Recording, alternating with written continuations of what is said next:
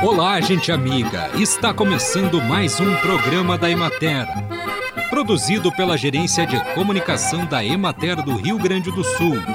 Uma instituição vinculada à Secretaria da Agricultura, Pecuária e Desenvolvimento Rural. Com apresentação de Matheus de Oliveira e técnica de José Cabral.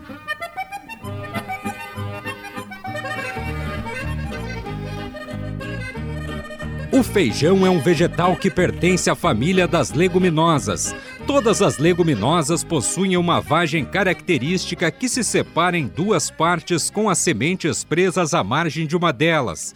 O feijão é bom para a saúde porque ele fornece carboidratos que proporcionam energia para o dia a dia, além de nutrientes essenciais para uma vida saudável, como proteínas ricas em lisina, vitaminas, principalmente as do complexo B, sais minerais como ferro, cálcio, potássio e fósforo, e fibras que ajudam no bom funcionamento do intestino e no controle dos níveis de colesterol e glicose do sangue.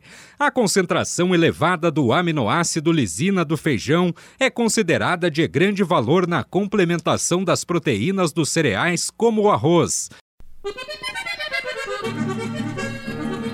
Inseticidas químicos comprovadamente eficientes se caracterizam pela rapidez na morte das pragas que atacam a soja, possibilitando seu uso em situações de risco de dano econômico à lavoura. São fáceis de ser adquiridos e aplicados pelo agricultor. Sua eficiência é menos afetada pela idade da praga e pelas condições ambientais e habitualmente apresentam menos restrições de uso do que os biológicos. Alguns inseticidas químicos apresentam apresentam ação sistêmica e atuam no controle de praga até mesmo em sítios onde não foram aplicados diretamente. O uso de inseticidas químicos sistêmicos em tratamento de sementes possibilita a proteção de praticamente toda a planta nos seus primeiros dias de vida. Acompanhe agora o panorama agropecuário. O plantio da soja pouco avançou no estado na semana que passou devido à estiagem, principalmente na metade norte do Rio Grande do Sul. As áreas implantadas correspondem a 91%, o que representa 5,8 milhões de hectares, dos quais 5% estão em floração. Em regiões produtoras com maior déficit hídrico, a cultura nesse estágio demonstra sinais de perda de potencial produtivo. Na fronteira oeste, a ocorrência de chuvas em meados de dezembro minimizou a baixa umidade nos solos, mas não equacionou o cenário de estiagem estabelecido desde novembro. Para evitar o agravamento do quadro, são necessárias novas precipitações em breve. Na semana passada, produtores aproveitaram a recuperação parcial para realizar semeaduras, que em alguns municípios aproxima-se do final. A média de semeadura na região atinge 95% da área estimada, à exceção de Itacurubi, por exemplo, que semeou apenas 80% da área. Nas lavouras já estabelecidas, produtores realizam capina química aproveitando a reposição da umidade. Mas em São Borja, as lavouras implantadas em outubro apresentam porte reduzido e iniciam a floração. Em São Gabriel, o volume de chuvas foi maior e as lavouras com mais palha em cobertura de solos apresentam melhores condições de desenvolvimento. Nesse município foi identificado ataque de lagarta rosca em áreas recém-emergidas. Na campanha, a conjuntura do milho é melhor. A chuva e a sequência de dias com garoa ocorreram em momento fundamental para a germinação e a emergência das lavouras, implantadas em condições inadequadas de umidade até então, e permitiram ampliar ou finalizar a semeadura.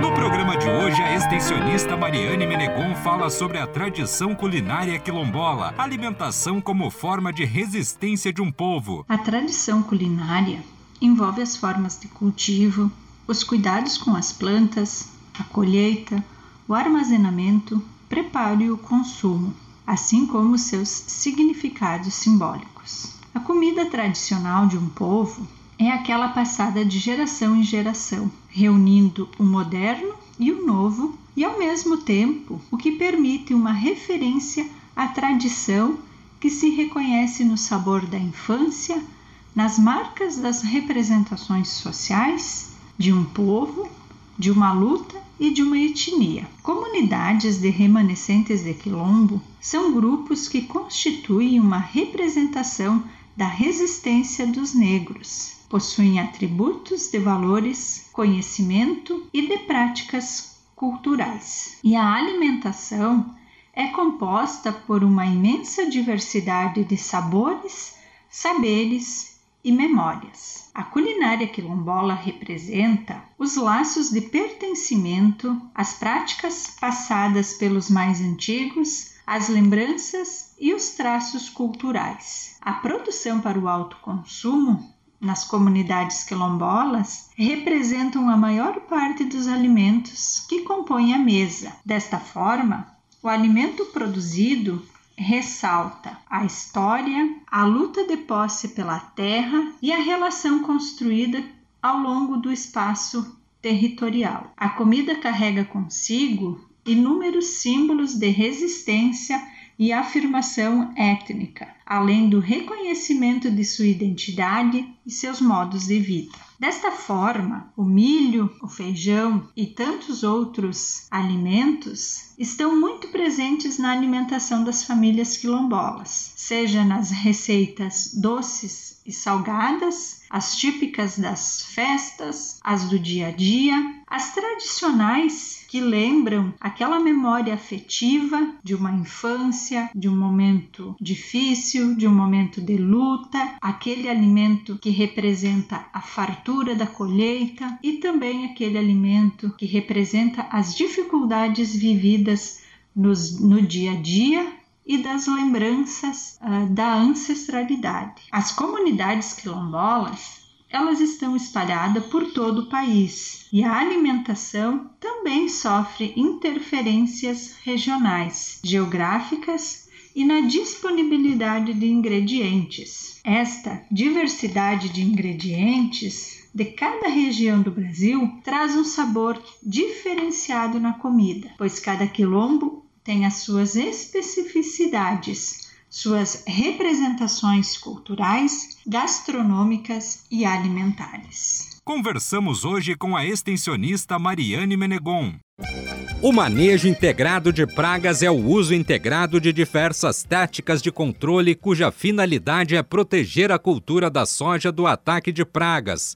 O MIP, como é chamado, está fundamentado na correta identificação das pragas, no monitoramento do nível populacional de pragas e de seus agentes de controle biológico presentes na lavoura, na capacidade da planta em tolerar o ataque de pragas e em condições climáticas que interferem na interação das pragas com a cultura.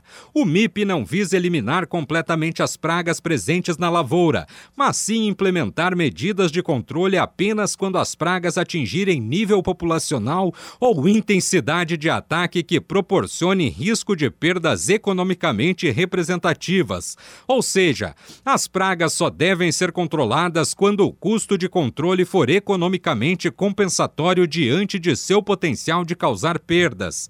A tomada de decisão sobre a necessidade de controle é embasada no monitoramento constante da dinâmica populacional de pragas e seus agentes de controle biológico, o que requer métodos adequados de amostragem associados à correta identificação, quantificação e registro desses organismos. Você quer trabalhar no Censo 2022 na sua cidade? Participe dos processos seletivos do IBGE. São mais de 11 mil vagas para ensino fundamental no cargo de recenseador, espalhadas por todos os municípios do Rio Grande do Sul.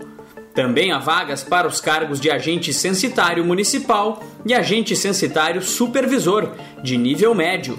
Acesse www.ibge.gov.br e inscreva-se já. As inscrições estarão abertas somente até 29 de dezembro. Chegou a hora! A gente conta com você para contar o Brasil. IBGE, Governo Federal, Pátria Amada Brasil.